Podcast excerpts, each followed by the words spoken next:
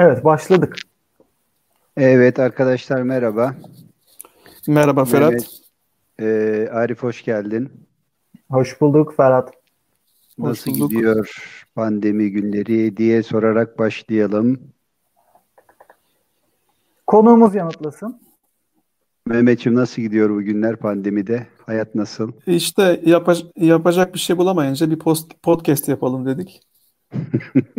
İnsanları evren hakkında bilgilendirelim dedik. Bizim podcast'imiz öyle ikincil önemde bir şey olarak mı görüyorsun hocam? Canım e, tabii işin esprisi biz Ferhat'la zaten e, sürekli konuşuyoruz biliyorsun e, aynı evdeyiz şu an kendisiyle. E, oradan doğdu zaten evet. bu fikirde. Ferhat çok meraklı biliyorsun popüler bilime, bilime daha doğrusu. Evet. Ee, arkadaşlar hoş geldiniz. Bugün Kitap Çarpsın e, podcast'inin YouTube e, yayınının ikincisini yapıyoruz. Ee, biraz popüler bilim konuşmak istedik. Dolayısıyla bir konuğumuz var. Mehmet Kavuk. Ben ve Arif devamlı zaten programcısıyız yapımın. Ee, bugün evrenin genel pan panoraması ile ilgili Mehmet'ten biraz e, bilgi isteyeceğiz. Ben daha evvel e, Mehmet hakkında biraz e, e, bilgi vermek istiyorum. E, Mehmet Ortadoğu Teknik Üniversitesi Fizik bölümünde lisans ve lisansüstü eğitimini tamamladı. Daha sonra Boğaziçi Üniversitesi Fizik bölümünde doktora yaptı. E, o günden bugüne de çeşitli üniversitelerde e, öğretim üyesi olarak çalıştı. E, 1900, 2012 yılında da e, Avrupa Uzay Bilimleri Akademisi'ydi Mehmet değil mi? Sen, sen tam ismini doğru söylememiş olabilirsin. Avrupa, Avrupa Nükleer Araştırma Merkezi. Harikulade Avrupa Nükleer Araştırma Merkezi yani CERN'de İsviçre'de e, fizikçi olarak çalıştı. E, tarihin tarihin bir cilvesi tam da bu e, Higgs parçacığının e, keşfedilmesine denk gelmişti Mehmet'in orada bulunuşu. Mehmet bir kozmolog. Bugün bize e, evrenin doğuşu ile ilgili Big Bang diye bilinen popüler ismiyle Big Bang diye bilinen evrenin doğuşu ile ilgili e, bildiklerini aktaracak. Doğru söyledim değil mi Mehmet? Kozmologsun. Evet öyle denebilir tabii ki. Yani ee, evet. E, e, akademik olarak... akademik titrin ne hocam tam olarak? Şimdi e, kozmoloji çalışıyoruz tabii ki biz. E, kozmoloji görece e, yeni yeni derken aslında 70'lerde popüler oldu. Öncesinde çok ciddiye alınmıyordu. O yüzden kozmolog deyince genelde böyle hani kozmonot gibi falan algılandığı için pek demiyoruz yani işte e, fizikçi diyoruz, kozmoloji çalışıyorum diyorum hmm. o şekilde yani astronomiden ayrıldığı nokta neresi? Şimdi astronomi ve astrofizik mesela astrofizik e, daha çok yıldızları e, inceleyen bir bilim dalı. Hı hı. E, biz e, onu yapmıyoruz aslında. Yani mesela yıldızın çekirdeğinde ne olur sorusunu e, aslında bir astrofizikçi cevaplar. E, bizimkisi daha çok global olarak yani evren tabii global dediğimiz evrenin kendisi nasıl davranıyor? Genişliyor ama nasıl genişliyor? Gibi sorulara cevap arıyoruz biz. Hatta bildiğim kadarıyla Einstein fiziğinin e, evrenin tamamında nasıl çalışabileceğine dair çalışmaları yürütüyorsunuz. Doğru mu biliyorum? Tabii tabii dediğim gibi 70'lerde daha çok bu e, ciddi alınmaya e, başlandı. Çünkü Einstein'ın e, kuramının evrene uygulanabileceği e, ortaya çıktı veya çıktı derken modelleyebileceği düşünüldü. Çünkü ondan önce mesela e, lokal olarak ne yapıyoruz? Bir e, güneşin etrafındaki uzay zamanı e, Einstein'ın teorisiyle inceleyebiliyoruz. Bundan kastım hani Newton fiziğiyle işte güneş veya dünya güneşin etrafında dönüyor. Nasıl dönüyor? Neden dönüyor? Bunun cevabını veren e, Newton kuramıydı. Tabii onun yetersiz kaldığı yerde e, Einstein kuramı devreye girdi e, ve bazı anomalileri de açıklamaya başladı. E, Sonrasında da bunu aslında evrenin tümüne e, uygulama fikri doğdu. Ne demek bu? Mesela evrendeki galaksileri bir toz parçacığı olarak düşünebiliriz diye bir fikir ortaya çıktı. Yani tüm evren aslında bir e, toz bulutu. Bu toz bulutundan kasıt işte bu galaksiler. her bir toz zerreciği bir galaksi. Bunu alıp denkleme koyduğumuzda nasıl bir cevap aldık? Kozmoloji bunu araştırıyor. Harika. Şimdi hocam o zaman bize evrenin doğuşuyla ilgili bu e, az buçuk benim de ilgilendiğim, bildiğim bir konu ama sen e, çok daha teferruatlı bilgi vereceksin. Big Bang denilen olayı bize genel anlamda bir anlatıp oradan evrenin yapısına dair bir takım e, bilgiler verirsen oradan başlamış oluruz. Nedir bu Big Bang? Şimdi Big Bang tabii ki evrenin e, tarihiyle ilgili kabul edilmiş şu an en çok kabul edilen kozmolojistler tarafından, kozmonotlar tarafından e, kabul edilen bir e, model, kuram e, diyelim. E, çünkü biliyorsunuz 98'de evrenin genişlediği, daha doğrusu ivmelenerek genişlediği gözlemsel olarak gösterildikten sonra e, dendi ki yani evren tabii ki bu şekilde genişliyorsa e, geriye sararsak filmi evren daha önce çok daha küçük bir hacimde olacaktır. E, küçüle küçüle tabii ki nereye gideceğiz? İşte zamanın başlangıcına. Biz bu zamanın başlangıcına işte aslında büyük patlama diyoruz, Big Bang diyoruz. Tabii ki zamanın başlangıcından zamanı sıfır, Big Bang'in olduğu anı belki sıfır diyebiliriz. Ama ondan çok çok çok çok çok kısa bir süre sonra aslında bildiğimiz anlamda e, evren şişmeye başladı. Bu çok çok çok küçükten kastım saniyenin katrilyon çarpı katrilyonda biri e, diyebiliriz buna. Hatta buna Planck zamanı deniyor. Bundan önceki e, bundan önce ne vardı sorusu biraz aslında e, anlamsız veya e, bilim ona henüz cevap veremiyor. Bildiğimiz çünkü fizik kanunları orada çalışmıyor. Fakat o andan sonra o söylediğimiz e, saniyenin katrilyon çarpı katrilyonda birinden sonra ki durumu e, Big Bang teorisi gayet güzel bir şekilde açıklıyor. Tabii ki Einstein'in e, kütle çekim kuramı temelinde açıklıyor bunu. Tabii ki bazı e, po, bil, herkesin bildiği veya çok popüler olan karanlık madde ve karanlık enerji bilinmeyenlerin de denkleme elimizle koyarak normalde gözlemlemedik. O, o Dola- zaman hocam şöyle bir e, küçük bir özet yapmama izin verir misin? Ee, ben anlamışsam dinleyicilerin tamamı da anlayacaktır. Zamanın geriye götürele, götürülemediği bir noktasındayız biz. 10 üzeri eksi 47 saniyedeyiz. Saniyenin katrilyon çarpı katrilyon dilimindeyiz. Doğru evet. mu anladım? Evet. Orada evren bir şekilde patlıyor ama bu bildiğim kadarıyla bildiğimiz geleneksel bir patlama değil. Daha çok şişiyor diyelim çok hızlı bir şekilde. Evet.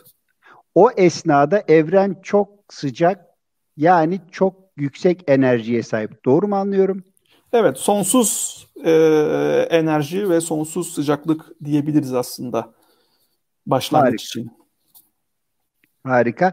Ve bir şekilde şişmeye başladıktan sonra evren enerjisini ve ısısını bir, bir miktar kaybetmiş mi oluyor? Tabii. Zaten e, genişleme aslında bir nevi soğuma demek. E, soğumaya başladıkça da e, birazdan anlatacağım aslında olaylar hasıl olacak açıkçası. E, devam ediyorum. Tamam. E, şimdi evren soğumaya başladığı zaman e, yani tabii ki biz fazla detaya girmeyelim böyle konuştuğumuz ama zaman aralığı aslında 1-2 saniye e, civarında bir şey. Şimdi doğada dört temel kuvvet var. Aslında çok e, önemli e, olan noktalardan biri de bu. Dört temel kuvvetin aslında ikisine çoğumuz aşinayız. Bunların bir tanesi kütle çekim. İşte elmayı bırakırsak yere düşer. Çünkü kütle çekimi var. Dünya elmayı çekiyor. Tabii ki elma da dünyayı çekiyor. Kütleler birbirini çeker. Bu temel kuvvetlerin biri. Bir ikincisi yine çok yaygın bildiğimiz aslında elektromanyetik. Hani liseden biliyoruzdur. Aynı yüklü parçacıklar birbirini iter, zıt yüklü parçacıklar çeker. Zıt yüklü iter, aynı yüklü e, zıt yüklü kafam karıştı. Zıt yüklü parçacıklar e, birbirini çeker, e, aynı yüklü parçacıklar birbirini iter. Bu tabii işte cep telefonlarımız var, e, elektrik var. Bunlar elektromanyetik kuvvetin e, hakimiyet altında diyelim. Şimdi evren bu dört kuvvet, diğer iki kuvvet de güçlü nükleer kuvvet ve zayıf nükleer kuvvet. Biraz konumuz dışı diyelim. E, fazla uzatmamak için. Tabii ki onlar da çok önemli.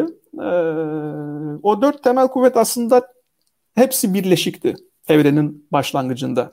Birleşiklikten kastım şu tek tek kendi karakterlerini gösteremiyorlardı.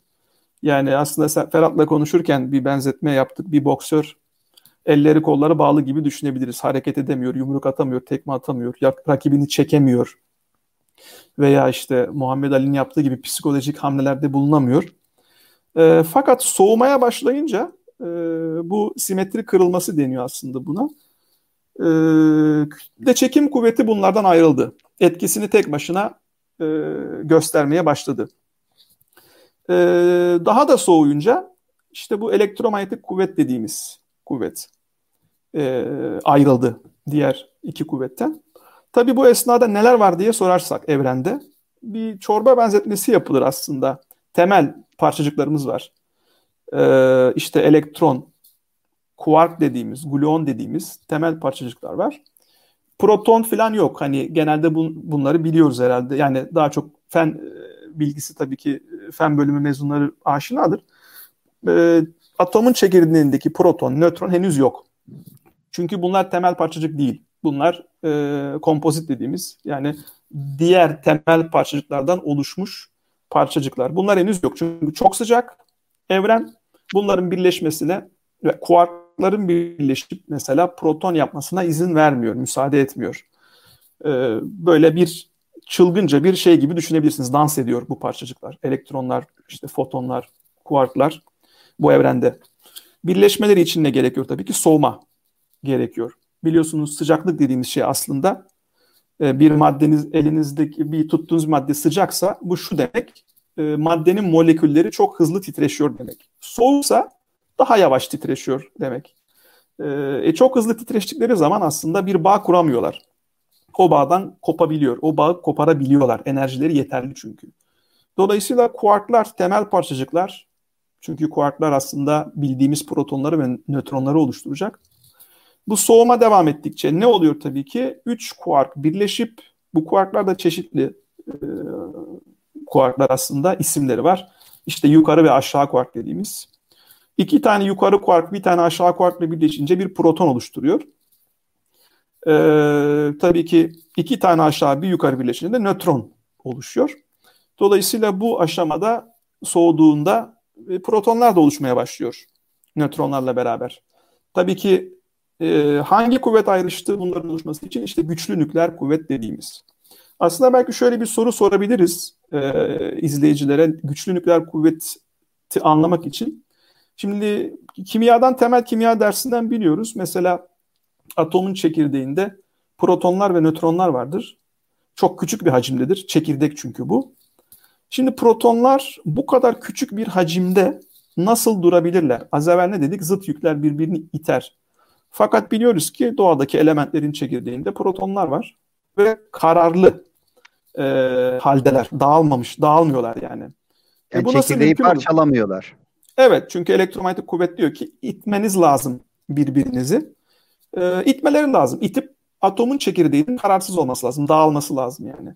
İşte itmemesinin yani parçalanmamasının sebebi o kadar küçük bir ölçekte güçlü nükleer kuvvetin devreye girmesi. Yani protonları oluşturan kuarklarla nötronları oluşturan oluşturan kuarklar kendi aralarında güçlü nükleer kuvvetle yapışıyorlar. Bunları yapıştıran bağ da gluon diyoruz zaten biz. Kuvvet taşıyıcısı. Dolayısıyla belki bu şekilde daha e, anlaşılır olmuştur. Güçlü nükleer kuvvet nerede sorusunun cevabı atomun çekirdeğinde e, protonları ve nötronları beraberce tutuyor. O ölçekte dediğim gibi elektromanyetik kuvvet devre dışı veya şöyle Hocam, diyelim güç. E, evrenin evrenin kaçıncı yaşına geldik? Bu protonlar ve e, diğer daha büyük kütleli e, parçacıklar oluştuğuna göre. Henüz büyük parçacıklar oluşmadı diyelim. Ne diyelim? Proton ve nötron var. Yani tabii ki sayılara bakmam lazım ama dediğim gibi konuştuğumuz saniyeler bizim zamanlar bir dakika. Evet. Bir buçuk dakika civarındaki zamanlardan konuşuyoruz. Çünkü 3 dakikada meşhur bir kitap vardır ilk 3 dakika diye. 3 dakikanın 3. dakikanın sonunda zaten dediğin gibi temel parçacıklar aslında elementler e, oluşmuş olacak. Tabii ki orada da bir ayrım var ondan da bahsedeceğim. E, şimdi proton ve nötronlar tabii ki birleşip ne oluşturuyorlar? E, bir atomun çekirdeğini oluşturuyorlar ama halen elektronlar yok bunların yörüngesinde. Çünkü sıcaklık halen o kadar düşük değil. Sıcaklığın e, şöyle söyleyeyim biraz ileri sararak yani 370 bininci yıla geleceğiz ki elektronlar rahat bir şekilde mesela bir protonun çevresinde dönüp doğadaki e, işte en bol bulunan element olan hidrojeni oluştursun açıkçası. E, tabii biz tekrar geriye gidelim. E, o evrenin yaşının henüz işte bir dakika olduğu e, zamana gidelim. İşte proton ve nötronlar serbest halde. E, daha da soğutacağız tabii ki e, evreni. Biraz daha soğuttuğumuz zaman bu sefer proton ve nötronlar işte dediğimiz gibi birleşecekler ama bunlar e, atomun çekirdeğini oluşturuyorlar ama bir element henüz halen elimizde tam olarak yok. Elementin olması için biliyorsunuz nötr bir atom lazım. Nötrden kastımız işte çekirdekte 5 tane proton varsa etrafında da bu çekirdeğin 5 tane elektron olmak zorunda. Biz buna nötr bir atom diyoruz ve bu bir element oluyor. Ee, henüz o yok elimizde. Ee, şimdi daha da soğutalım peki e, evreni. Evren daha da genişlesin. Tabii bu arada biz şeyden bahsetmedik açıkçası. Belki bu konuya aşina olan e, izleyicilerimiz biliyorlardır. Evrenin en başında aslında bir genişleme var ama o küçük bir zaman diliminde de enflasyon dediğimiz, şişme teorisi dediğimiz Big Bang için veya gözlemler için gerekli olan bir dönem var. Orayı açıkçası bir sadece bahsedip geçeyim çünkü çok e, biraz detaylı bir kısım. Çünkü bu her bir saniye için belki de veya e, sayısız makale yazılıyor anlayabilmek açısından. Biz böyle tabii biraz dile kolay geliyor bunlardan bahsetmek. O şişme kısmı da e, aklımızda bulunsun. Şişmede de evren çok kısa bir sürede çok yüksek hacimlere yani ulaştı diyelim. Tabii çok yüksek hacim derken yine o dönemlerden bahsediyoruz. Yani e, belki bir atom çapındayken bir portakal büyüklüğüne ulaştı. Şişme dediğimiz dönemde. Şimdi aslında dönüm noktalarından biri 370 e, bininci yılda ben de ilk duyduğumda çok ilginç gelmişti bana. Çok da heyecan verici gelmişti yani. Neden bu 370 bininci yıl çok önemli? Çünkü bu 370 bininci yılda e, sıcaklık yaklaşık yanlış hatırlamıyorsam yani zaten e, yaklaşık olarak 3000 Kelvin civarında santigrat derece diyebiliriz e, kabaca. Şimdi o esnada elektronlar artık e, çok hızlı hareket edemiyor. Bir proton elektronu çağırabiliyor. Elektromanyetik kuvvet etkileşimiyle e, ve yörüngesine oturuyor elektron protonun. Bu bildiğimiz aslında en hafif element, hidrojen elementi. Yani Şimdi, hidrojen elementi evren 370 bin yıl yaşındayken mi ancak oluşabildi? Doğru mu anlıyorum? Şimdi e, tabii ki bir proton aslında hidrojen çekirdeği dediğimiz şey bir proton aslında. Dolayısıyla hani ilk 3 dakikada bir proton veya bir helyum var diyebiliriz ama elektronları yok gibi söyleyebiliriz henüz. Evet. Yani helyum helyum da bir helyum da oluştu ama elektronları yok. Bir element halinde değil, nötr bir atom halinde değil. E, dolayısıyla bizim işimize ne diyelim kabaca hani elementler işimize yarıyor e, daha çok. E, iki hidrojen birleşip mesela bir e, hidrojen molekülü oluşacak. Bu bizim için önemli. Mesela su oluşturmak istiyoruz. Bize element lazım. Hidrojen e, ve daha sonra e, işte oksijen. Şimdi dediğimiz gibi şimdi 370 bininci yılda evren halen veya 370 bininci yıldan hemen biraz önce evren yine bir çorba gibi ama bu çorbanın içinde artık proton var, nötron var, elektron var, işte fotonlar var, ışık parçacıkları diyelim var. Radyasyon daha doğrusu diyelim. Işık demeyelim de radyasyon diyelim yani var. Işık deyince çünkü görünür ışık algılanabilir. Yani görünür ışık tayfı da vardır e, tabii de biz radyasyon diyoruz o döneme. Şimdi bu radyasyon, bu ışık parçacığı, foton diyelim e, bir türlü kaçamıyor. Kaçamamasının sebebi elektronlar ve protonlar müsaade etmiyor. Bildiğimiz gibi e, elektronlar ve protonlar elektromanyetik kuvvet aracılığıyla etkileşirler. Bunları etkileştiren aracı da fotondur. Nasıl ki az evvel protonlar gluonla etkileşir dedik. Onların kuvvet taşıyıcısı çünkü gluondur. Güçlü nükleer kuvvetin kuvvet taşıyıcısı. Elektromanyetik kuvvetin kuvvet taşıyıcısı da fotondur. Dolayısıyla e, fotonlar, elektronlar ve protonlarla çok etkileşirler. E, böyle bir çorbada fotonlar bir türlü kaçamıyorlar. Sürekli çarpışıyorlar birbirleriyle. Fotonlar fotonlara da çarpışır tabii ki. Elektronlarla ve protonlarla da çarpışıyorlar ve bir türlü e, bağımsız hareket edemiyorlar. Fakat 370 bininci yılda protonlar ve elektronlar hidrojeni oluşturacak şekilde birleştiklerinde e, bu serbest proton ve elektronlar ortada kalmadığı için olmadığı için fotonlar serbest hale geliyor. Yani bir küre düşünelim. Kürenin merkezinden dışarıya doğru fotonlar kaçamıyor veya kürenin içine hapsolmuşlar. Bir türlü çıkamıyorlar. Çarpışıp duruyorlar. Fakat o küre görece nötr hale geldiğinde çünkü biz proton e, elektron proton yörüngesine oturduğunda nötr bir atom elde ediyoruz. Artı eksiği götürüyor gibi düşünebilirsiniz. Fotonlar serbest kalıyor. Tam 370 bininci biraz filmleştirelim. Yılda büyük bir foton demeti diyelim radyasyon o kürenin dışına çıkmaya başlıyor. Serbest kalıyor ve tüm uzaya yayılıyor. İşte biz buna şu an, şu an halen gözlemliyoruz onu bu arada. Kozmik arka plan ışıması diyoruz. Yani hatta şöyle söyleyeyim size, televizyonunuzu açtığınızda eski tüplü televizyonları böyle bir e, şey olurdu, karıncalı görüntü olurdu. O karıncalı görüntünün yine yanlış hatırlamıyorsam yüzde beşi aslında yaklaşık bu kozmik arka plan ışımasından kaynaklanıyor. Çünkü o ışıma evren... Anlatmaya ama benim hikayeden kopmamak için birazcık şey bilgisine ihtiyacım var. Araştırmanın arka planına dair bilgiye ihtiyacım var. Siz bu geçen süreleri neyin ne zaman oluştuğunu vesaire yani bu şey gibi bir şey değil. Ee, iki hidrojenle bir oksijen birleşince ne oluyormuş hadi bir laboratuvara girelim bakalım gibi bir şey değil. Olmuş bitmiş ve yeniden e, gözlemlenmesi mümkün olmayan şeylerin hikayesini anlatıyorsun sen bize ya. Yani evrenin başı dönüp evet. ne olduğuna bakmıyoruz. Aslında belirli teoriler kuruluyor değil mi o zamanı açıklayan? Muhtemelen böyle oldu deniyor ve bu belirli bulgularla destekleniyor. Ya yani bunun Tabii. neye göre süresini neye göre ölçüyorsun? Ne oluştuğunu nasıl tahmin ediyorsun? Birazcık o işin mutfağını anlatabilir misin?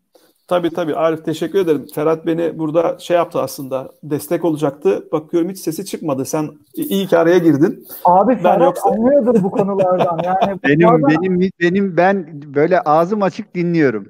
Evet anlamamak bazen işte e, güzel sorular sormanın da bir e, şeyi olabiliyor. Anlamıyorum yani. Sen cahili anlatır gibi anlat biraz. Ben ee, bekliyordum zaten 20 dakikadır ne zaman girecek biri de ben susacağım diye iyi oldu. 20 dakikadır cehaletini nasıl ele vermedi diye mi şaşırıyordun abi?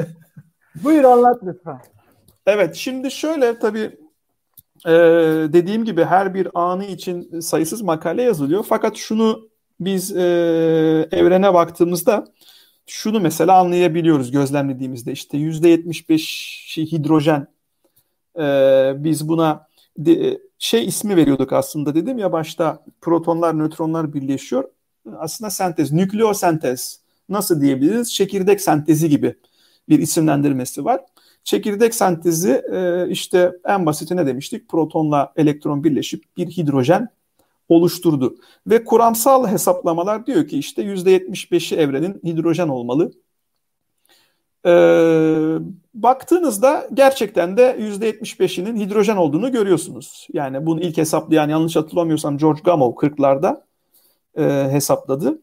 Elementlerin... Nereye bakarak hesaplıyor mesela? Şimdi şöyle mesela evrenin e, kütlesi de hesaplanabiliyor. Yani gözlem yapılıyor. Tabii ki hidrojeni nasıl anlıyoruzun cevabı şu. E, spektrum dediğimiz bir şey var. Yani biz bir galakside hangi elementler olduğunu aslında biliyoruz baktığımızda, ışığının tayflarına baktığımızda. Hmm. Bize gelen ışığı spektrumlarına ayırıyoruz. Diyoruz ki evet burada hidrojen var, işte e, nitrojen var gibi. Dolayısıyla tabii ki bu şöyle yapılmıyor. Ee, 360 dereceli bir teleskopla aslında buna benzer bir şey yapılıyor. Yani evrene bir derecelik açıyla baktığınızı düşünün. Bakıyoruz bir derecelik açıyla. Bu arada evren gerçekten homojen dediğimiz ve izotrop e, dediğimiz bir yapıda. Ne demek bu? Aslında tamamen galaksiler düzgün dağılmış gibi düşünebilirsiniz. Ve ne yöne bakarsanız bakın değişmiyor. Yani homojen bir yapı görüyorsunuz aslında. Nereye bakarsanız bakın. Şimdi Dolayısıyla ya bu şey o yüzden... yüzünden mi momentumun korunumu ilkesi gereği doğal olarak e- eşit dağılmak zorunda dört bir yana. Bu yüzden mi? Lise bilgimle yani, soruyorum. Yok yok şimdi momentumun korunumunu karıştırmayalım şimdi burada. tamam. Şimdi barutun vardı fizik bilgim. Açıkçası onu da başa sıktım ya kusura bakmayın. Yo yo ne demek rica ederim. Tabii sohbet ediyoruz zaten. Ya şimdi bu aslında inflation'a kadar gidiyor. O şişme teorisine kadar gidiyor. Evrenin bu kadar pürüzsüz olmasının sebeplerinden biri de o şişme. Şişip biraz temizledi ortalığı diyelim. Kabaca konuşuyorum tabii ki. Şimdi dinleyen fizikçi arkadaşlar varsa ne konuşuyor bu adam demesin.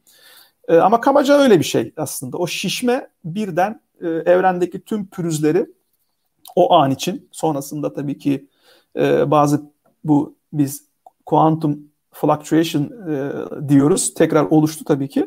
Fakat o şişme biraz açıklıyor. Dolayısıyla şimdi evren e, homojen ve her ne yöne bakarsanız bakın aynıysa siz alırsınız kabaca bir derecelik bir e, evrenin bir derecelik bir kısmına bakarsınız.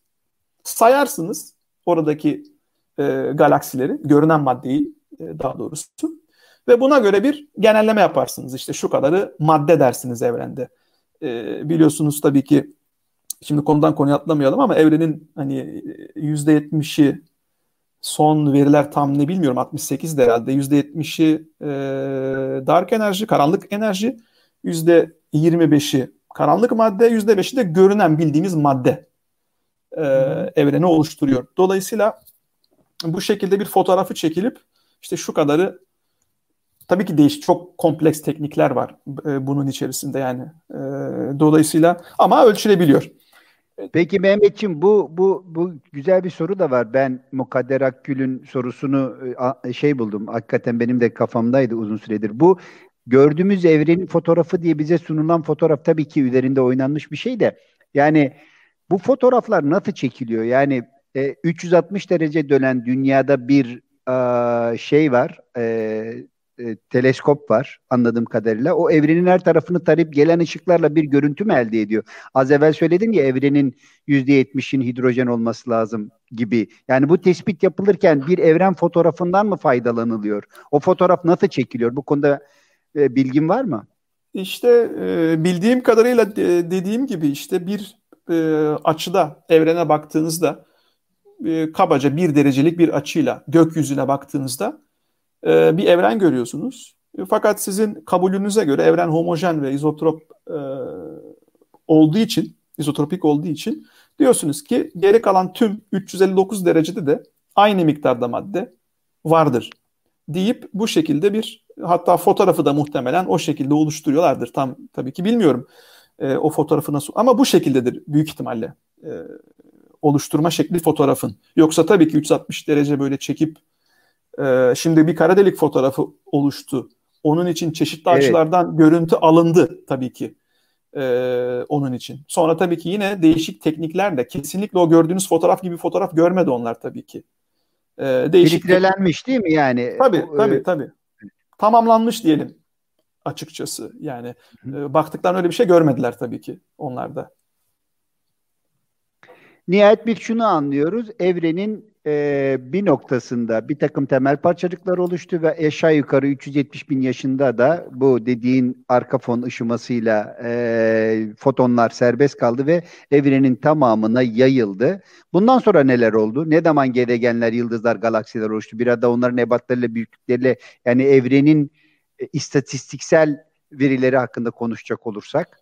Tabii şimdi şöyle bir şey tabii ki hani e, evren 370 bininci yılda hidrojen e, elementler nötr atomlar diyelim oluşmaya başladığında mesela hidrojen falan. Şimdi bu bir de kütle çekimde tabii ki artık biliyorsunuz sahnede en başından beri sahnede zaten. Bu belli noktalarda öbeklenmeye başlıyor hidrojenler. Ee, bunların öbeklenmesiyle tabii ki üst üste binme diyelim bunlara yani. Evrende zamanla da soğu, soğudukça daha çok kütle daha çok kütleyi çekmeye başlıyor. Bunlar yıldızları oluşturacak şekilde tabii ki toplaşmaya başlıyorlar. Ee, işte astrofiziğin konularından biri de bu tabii ki yani hani e, dolayısıyla yıldız dediğim şey nedir tabii ki e, kabaca konuşacak olursak yani hidrojenler böyle yavaş yavaş birbirlerini çekmeye başlıyorlar ve sıkışmaya başlıyorlar. Sıkışma bir basınç yaratıyor. E, bu basınç da tabii ki devasa o kütlelerden bahsediyoruz burada. E, hidrojen bulutu diyelim. Bunlar tabii ki aynı zamanda hem içe çöküyor hem tabii ki böyle pürüzsüz bir şekilde içe çökmüyor. Böyle dönme hareketi falan da yaparak, sürtünerek, ısınarak e, diyelim çökmeye başlıyor ve bu bir basınç yaratıyor e, merkezde. Şimdi basınç e, altında tabii ki hidrojenler e, birleşip bir helyum oluşturabiliyorlar. E, biliyorsunuz güneşin çalışma prensibi de bir nevi bu. Yani güneşin merkezinde veya güneşin içerisinde hidrojen atomları birleşip füzyon diyoruz biz buna. Biliyorsunuz nükleer reaktörlerde fisyon vardır. Atomu parçalanıyor. Ama füzyon reaksiyonları atom çekirdeklerinin birleşmesiyle e, oluşuyor. E, hidrojen bombasının çalışma prensibi diyebiliriz. E, bunlar birleştiğinde, helyum oluştuğunda yani ağır elementler oluşmaya başlıyor demek istiyorum. E, gelmek istediğim nokta oydu. Yani gördüğümüz ağır elementler bizim demir olsun, diğerleri olsun.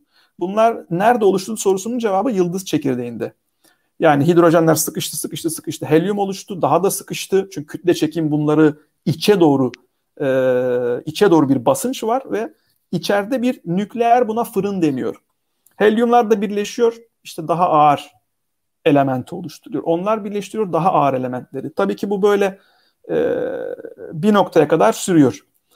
E, deriz ya işte hesaplanmıştır güneşin yaşı 3 milyar yıl. 3 milyar yıl sonra e, yani 3 milyar yıllık ömrü kaldı. 3 milyar yıl sonra sönecek. Oradaki temel mantık o işte. Yakıtı bitiyor. Yakıt nedir? Hidrojendir. Hidrojen bitince helyumu kullanacak. Helyum bitince bir üst elementi kullanacak. Nereye kadar? Demire kadar mesela.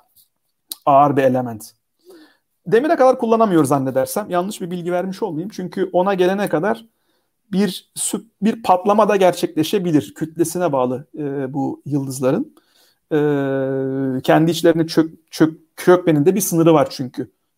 Bir sınırı geçtikten sonra bir patlama gerçekleşiyor ve o patlama esnasında e, anlık bir çökmeyle işte daha da ağır elementler oluşabiliyor demir gibi elementler Hocam hocam doğru mu anlıyorum? Yani parçacıklar bir şekilde bir takım fizik kurallarının etkisinde basınç dedik, sıcaklık dedik. Birbirlerine yapışıyorlar. Kabaca anladığımı söylüyorum.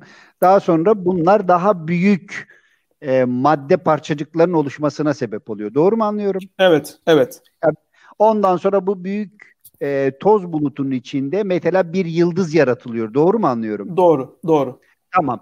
Demek ki o zaman galaksilerden ve gezegenlerden önce yıldızlar mı vardı? Böyle mi düşünmeliyiz evrende? Evet, evet tabii, tabii. Harikulade. Ondan sonra bu yıldız etrafına bir takım gezegenleri toplayarak bir sistem mi oluşturuyor? Tabii şimdi yıldızlar da bir e, kümeleşmeye başlayınca e, galaksiler oluşuyor. Biliyorsunuz galaksiler bir ne kadar en son devrende 300 milyar galaksi var. Her bir galakside e, yaklaşık 200'lü 300'e çıkarttılar. Geçen ben bir podcast'te dinledim. Bilinen evrende 300 milyar galaksiden bahsediliyor. Evet, her bir galakside de 300 milyar yıldız ve gezegen olduğunu düşünürsek bir trilyona yok. Yanlış hesaplıyorum. Daha da fazla tabii ki. Daha fazla. Daha fazla. Da, 300 daha fazla. milyar çarpı 300 milyar. Evet, evet öyle diyelim. Şimdi çarpamayız muhtemelen kafadan. Kadar işte yıldız e, var. Yani işte galaksiler Şimdi yine yanlış bir bilgi vermeyeyim. Evren 200 milyon yaşındayken galaksiler oluşmuş olabilir. Bakmak lazım tabii bunlar basit e, bilgiler bakılıp bulunabilir yani. Anladım. Hocam o zaman birazcık şuraya gelelim e, müsaadenle. Bir şekilde e, büyük patlamayla e, atom altı parçacıklar oluştu, soğudu. Velhasılı güneşler, gezegenler ve şeyler oluştu, galaksiler oluştu. Aşağı yukarı bilinen evrende de 300 milyar civarında galaksinin var olduğundan bahsediliyor. Şimdi bu durumda e, evrenin 13.8 milyar yıl yaşında olduğunu biliyoruz.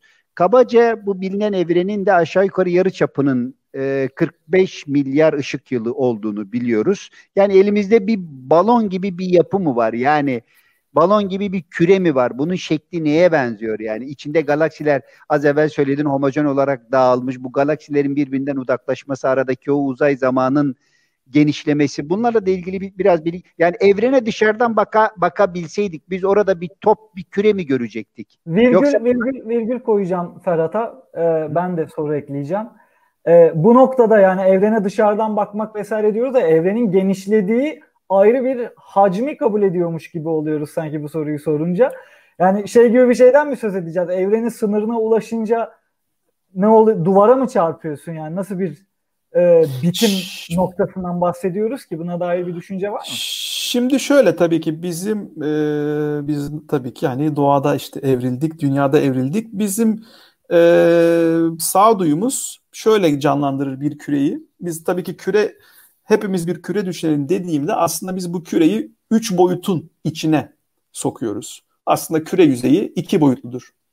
E, fakat nasıl canlandırıyoruz gözümüzde küreyi? Ne zaman bir küre düşünsek bu küre bir üç boyutun içerisinde. Aslında böyle olmak zorunda değil. E, tabii ki nasıl canlandırırız bunu? Biz canlandıramayız gözümüzde değil mi? Yani bir tane sadece küre canlandır, dışı yok dersem biraz anlamsız gelir. Ama aslında tam da olan bu. Yani evrenin başlangıcında t eşittir yani zamanın sıfır olduğu ana gittiğimizde veya büyük patlama neyi yarattı sorusunun cevabı şu. Zamanı ve mekanı yarattı. Yani diğer şeyler dışında işte madde dışında diyelim kuarklar, parçacıklar dışında. Yani zaman ve uzay da o esnada yaratıldı. Yoktu ondan önce. Uzay da yoktu. Ee, uzam dediğimiz şey de yoktu yani. Dolayısıyla yani bir, bir şeyin şey, içinde yaratılıyor değiller. Değiller. Kesinlikle. O zaman e, şeye ters olur bizim kuramlarımıza. Çünkü kendini yani bir şeyin içine doğru genişlemiyor. Uzayın kendisi genişliyor ama bir şeye doğru genişlemiyor. Dışında bir uzay yok. Olamaz yani. yani olu, belki öyledir. Ama şu an bizim e, bildiğimiz e, kuramlara göre böyle değil bu. Hı hı. Heh, şimdi Ferhat e, sormuştu. Şöyle canlandırabiliriz. Aslında çok da enteresan bir şey. Tabii ki şimdi güneşin etrafında veya bir kara deliğin Yıldızlar Arası filmini herkes izlemiştir. Hani kara deliğin yakınlarında bir yörüngedeki uzay aracında zaman e, çok farklı geçmişti. Uyan e, ekip arkadaşlar gençti geldiğinde işte adam çok yaşlı. Şimdi uzay zamanın aşırı büküldüğü e, bölgelerde bu tür şeyler olur. Şimdi güneşin etrafında da uzay zaman bükülü deriz biz. E, o yüzden zaten dünya etrafında dolaşıyor. Fakat global baktığımızda tabii hep diyorum ya global biraz garip geliyor. Evren zaten global dediğimiz evren. Evrene baktığımızda bir de şu gözlemlendi açıkçası. Hatta halen işte Planck e, uzay aracı bir de Kobe uzay aracı bunu e, teyit etti. Yani evren aslında düz. E, dışarıdan bakma imkanı olsaydı Ferhat aslında hani dikdörtgenler prizması tabii dediğim gibi bu şey bir benzetme desek daha doğru olur aslında. E çünkü düz demek hani öklit gibi. Öklit neydi? Onu hatırlayalım. Yani liseden bildiğimiz paralel iki e, doğru sonsuzda kesişir. Veya kesişmez diyelim. Daha açıklayıcı olsun. Dolayısıyla uzay kozmolojik ölçekte lokal ölçekten bahsetmiyorum. Kozmolojik ölçekte aslında uzay olarak düz. Ee, yani bir futbol sahası gibi mi? Uzaya baktı, evet. baktığımız zaman bir futbol sahası mı görürdük? Tabii yani öyle demek e, küre görürdük demekten daha e, doğru çünkü küre görürdük demek sanki bir eğriliği var gibi e, olurdu ama şu anki evren biliyorsunuz karanlık madde baskın evrendeyiz şu an biz. O yüzden evren ivmelenerek genişliyor. Bu evrende bizim e, uzansal bir düzlüğümüz var. Düz diyebiliriz. Şeyle kıyaslayalım tekrar söyleyeyim hani bir kara deliğin etrafında uzay bükülüdür. Hem zaman hem uzay. Meşhur örneği hatırlayalım. Hani bir yatak çarşafı düşünelim. Ee, tamamen böyle jilet gibi gerilmiş olsun. Orasında bir gülle, top güllesi bırakalım. Ne olur? Uzay dokusu, o çarşaf e, gülleye doğru bükülür, eğilir. Ve biz oraya küçük bir bilyeyi bırakmayalım hatta böyle bir döndürelim etrafında. Bir süre etrafında döner. Dünyada tam da bu şekilde güneşin etrafında dönüyor. Lokal olarak yani uzay zaman eğri. Fakat global ölçekte düz uzayımız. Peki hocam bu noktada şey sorabilir miyim? Çok burayı ee, bir tane de bir tane de seyirciden soru var. Onu da ayrıca alalım da. Ee, şimdi bu düzlük, yuvarlaklık vesaire e, konularına girdiğimizde aslında boyut konusuna girmiş oluyoruz. İşte iki boyut, üç boyut, dört boyut. Ama aklımızın almadığı benim böyle çok çok dışarıdan bildiğim işte Stephen Hawking'in 11 boyutlu evren teorisi falan var. Ya ben en son 11'de bıraktım daha doğrusu. Belki üstüne eklenenler de olmuştur. Bu 11 boyuttan vesaire ne anlamalıyız tam olarak? Bu boyutlar bize ne söylüyor? Şimdi şöyle şimdi tabii ki bu iş hani hatta ODTÜ'deyken ben e, bir hocamız şey demişti. Kim ki ben string teoriden yani sicim teorisinden anlıyorum diyor o yalan söylüyordur demişti yani. E, bunlar 11 boyutlu e, matematiksel modeller. Çok popülerdi şu an pek değil çünkü e, deneysel olarak inceleyemiyorsunuz. Enerji seviyeleri yüksek e, enerji seviyelerinde. Yani bir sicimi yaratmak şu an için imkansız e, laboratuvarda. E, 11 bizim evrenimiz şu an 4 boyutlu. 3 uzam boyutu var, bir zaman e, boyutu var. Tabii bu 11 boyutun e, dediğimiz geri kalan 7 tane daha uzam boyutu. Tabii bunlar o kadar küçük ki veya kendi içine kıvrılmış ki e, yani evren genişledikçe küçüldüğü düşünülüyor boyutsal olarak. E, tabii ki bununla ilgili şöyle bir şey söyleyeyim. Yani CERN'de acaba hani başka boyutlar var mı e, diye de bazı datalar analiz ediliyor. Nasıl ki hani belki şöyle anlayabiliriz başka bir boyut var mı? Bir parçacık birden ortaya çıkarsa veya birden yok olursa deriz ki deneyde ya bu parçacık demek ki öbür boyuta gitti sonra geri geldi. Ama böyle bir gözlem e, şu ana kadar yok. Hatırlarsanız Yıldızlar Arası filminde e, tabii ki o film çok e, danışmanı Kip Thorne Nobel aldı zaten filmden sonraya denk geliyor Nobel alması.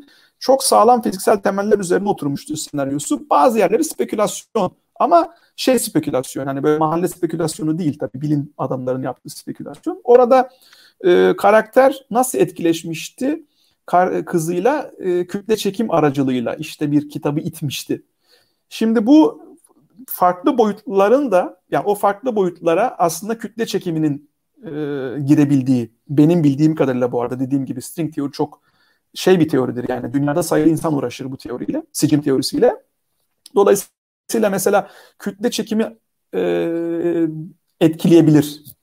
Mesela o boyutu mesela elektromanyetik teori e, o boyutlara giremiyor e, diyebiliyorum. O yüzden de mesela o filmde e, kızıyla. Aslında tamam. evren bütünlüklü tutuyor diye sorayım. Bir arada tutmuyor elbette de. Yani onu var kılan şey e, kütle çekim teorisi mi?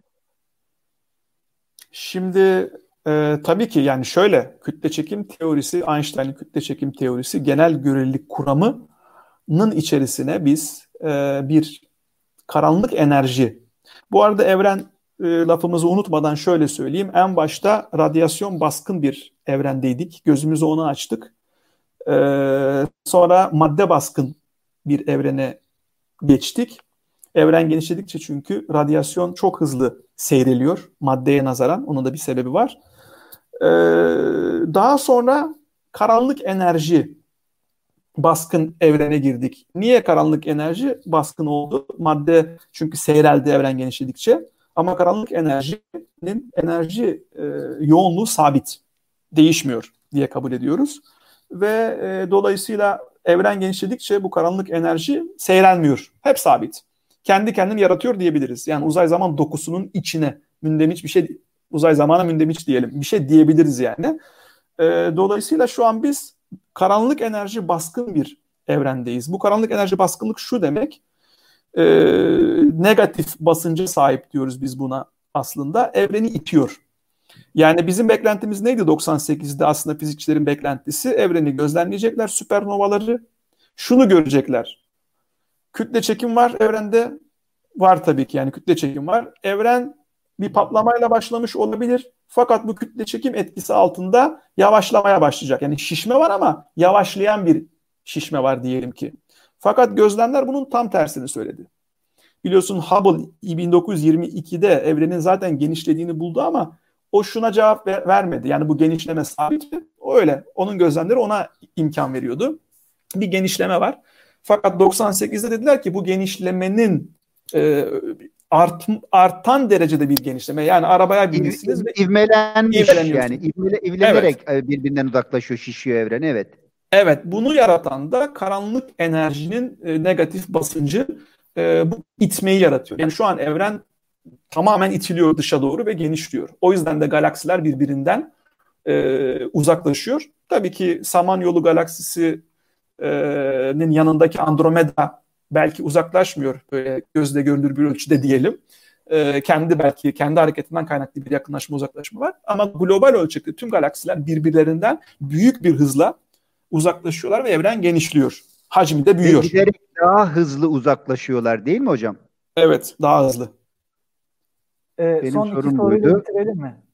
Tamam. Bir tanesi şeyden sohbetten karanlık maddenin doğasına dair e, karanlık madde ile karanlık olmayan gözle görülebilir madde arasında bir etkileşim var mı? Söz gelimi dokunabiliyor muyuz bu maddelere? Yutuyor mu? Ka- karanlık maddenin tek mu?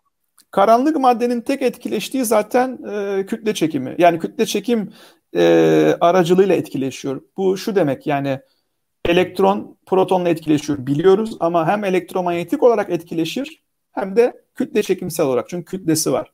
Karanlık madde sadece ve sadece kütle çekim aracılığıyla etkileşiyor. Karanlık madde de nereden çıkmıştır sorusunun e, cevabı aslında biraz da galaksilere bakıldığında ortaya çıkmış. Şöyle düşünebiliriz yani. Ben şimdi bir güneş var, bir de dünya var. Dünyayı biraz daha uzaklaştırabilseydim güneşten daha yavaş bir hızla güneşin etrafında döndürebilirdim. Siz yaklaştırırsanız eğer dünyayı güneşe çok hızlı döndürmeniz lazım ki içine düşmesin. Biz liseden biliyoruz merkez kaç yanlış bir tabir ama merkez kaç diyelim. Çok yaklaşırsanız çok hızlı çeker. Dolayısıyla çok hızlı döndürürseniz ancak düşmezsiniz güneşe. Şimdi galaksi kümelerine bakıldığı zaman da mesela galaksinin merkezinde etrafında dönen cisimler düşünelim.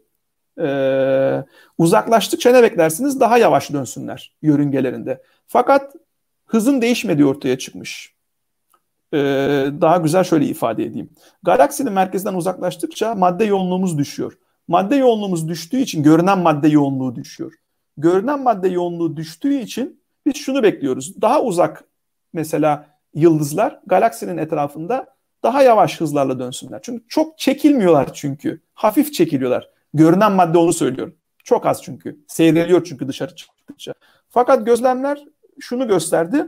Uzaklaştıkça dönme hızları değişmiyor bu cisimlerin. Dolayısıyla diyoruz ki demek ki biz uzaklaştıkça galaksinin merkezinden seyrelmeyen bir şey var. O da karanlık madde. Yani aslında teorik ona. bir şey karanlık madde. Onun bir formu var mı vesaire bunları henüz e, tahayyül edebilecek bir durumda değil. Şu, yok öyle ediyor. Yani şöyle şimdi adaylarımız var. Hatta Ferhat bahsetti ben e, 4 Temmuz 2012'de şans eseri tabii ki. E, ben oradaydım. E, SEM'deydim. Ben ana deneyde değildim. Yani büyük hadron çarpıştırıcısı deneyinde değildim. Benim deneyim e, CERN Aksiyon Solar Teleskop diye bir e, deneydi. Orada da işte aksiyonları e, arıyorduk biz güneşe bakıp. Bu aksiyonlar mesela bir aday. E, işte soğuk karanlık madde adayı. Yani bunları bulabilirsek, gözlemleyebilirsek evet diyeceğiz. İşte bu galaksilerin böyle davranmasının sebebi e, bu aksiyonlar veya işte karanlık madde. Karanlık madde de evet elimizle denkleme koyduğumuz aslında e, bir bilinmeyen ama tabii şunu söyleyeyim yayının sonlarına doğru. Einstein'ın genel görelilik kuramı bu iki bilinmeyenle yani karanlık madde ve karanlık enerji ile müthiş bir şekilde tüm evrenin öyküsünü açıklıyor. Ama gerçekten müthiş bir şekilde açıklıyor. Ama tabii ki e, şöyle de deniyor. Daha karanlık enerji ve karanlık madde yok. Einstein'ın kuramını modifiye edelim ve bu bilinmeyenlere ihtiyaç duymayalım. Aslında benim çalıştığım alanda e, hani modifiye kütle çekim teorileri deniyor. Benim çalıştığım alanda biraz bu. Yani Einstein'ın teorisini biraz oynayarak diyelim acaba dark enerjiye yani karanlık enerjiye ihtiyaç duymadan evrenin genişlemesini sağlayabilir miyiz kuramsal olarak? Çünkü şu an elimizde e, evren neden genişliyor sorusuna teorik olarak bir cevap yok. Var ama dediğim gibi iki bilinmeyenler var. Anladım. O zaman son en son işte popüler kültüre bağlayarak bitirelim istersen hazırsan. Interstellar'dan da bahsetmişken e, benim gibi milyonlarca kader ortağım e, yayının ortasında da söylediğim gibi işte kuarktı, fotondu bu tür şeylere yabancı insanlarız. Daha çok filmler üzerinden veya işte popüler kültür üzerinden e, evrene dair bir şeyleri kendi dilimize tercüme etmeye çalışıyoruz. Ama doğal olarak bunların ciddi bir kısmı da safsata dolu muhakkak ki.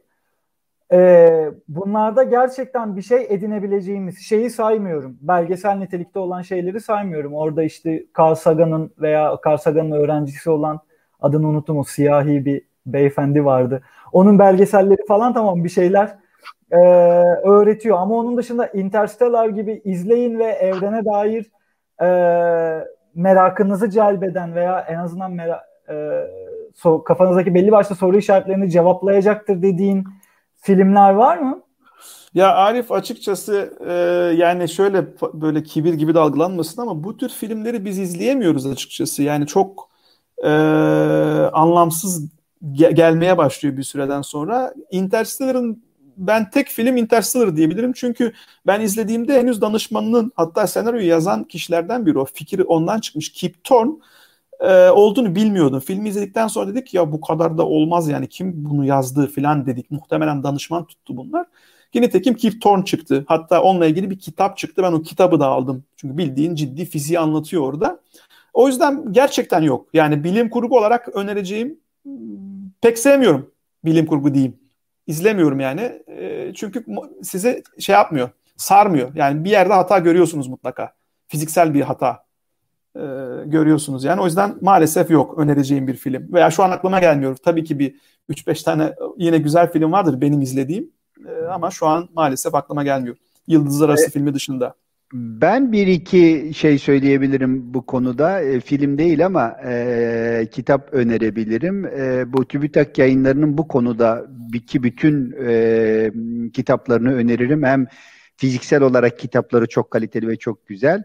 Ayrıca çevirileri ve anlatım e, şeyi de açısından e, meraklı, profesyonel olmayan e, kişilerin anlayabileceği düş, e, düzeyde Mehmet de katılacaktır. Ev, Evrenin Zerafeti e, Mehmet'in de hem İngilizcesi de var onun. E, ben okuduğum zaman büyük keyif almıştım. Mesela bu kitaptan başlanabilir. Brain Green yanılmıyorsam yazarı. Doğru mu Mehmet Evet, Atıl? Evet, evet ben de öyle hatırlıyorum. Ben öneririm bilmiyorum şey şey yap e, yani bilgiçlik taslamayayım ama hani e, TÜBİTAK yayınları takip edilebilir ve özellikle de bu evrenin zerafeti e, öğrenir, önerebilirim bu konuda. Bilmem sen ne dersin? Evet evet doğru e, ben film deyince aklıma açıkçası kitaplar gelmedi. Dediğim gibi yani film filmlerden ben de o kadar çok hani şey yapmıyorum. E, evrenin doğasına dair çok bir şey öğrendiğimi hatırlamıyorum. Arif'in de dediği gibi belgeseller var bu konuda ama kitapları da söylemiş olalım. O zaman Arif, e, Mehmet izninle bitirmiş olalım e, programı. Bizi dinleyen herkese e, çok teşekkür ederiz. E, böyle ara ara Mehmet Hoca'yı misafir etmek isteriz. Daha sonraki bölümlerde fiziğin temel bir takım e, ne diyelim büyüklükleriyle ilgili belki sohbet etmiş olacağız. Zaman nedir, kütle nedir, madde nedir, antimadde nedir gibi böyle e, kavramlarla ilgili kendisinin bilgisine danışacağımız programlar yapmayı e, planlıyoruz. İkinize de katıldığınız için teşekkür ediyorum Mehmet ve Arif. Bütün izleyicilere de buradan iyi akşamlar diliyorum. Ağzına ben teşekkür ederim. Hocam. Çok ben teşekkür ederim davetiniz için. Sağ olun. Görüşmek üzere arkadaşlar. Görüşmek üzere. İyi akşamlar herkese.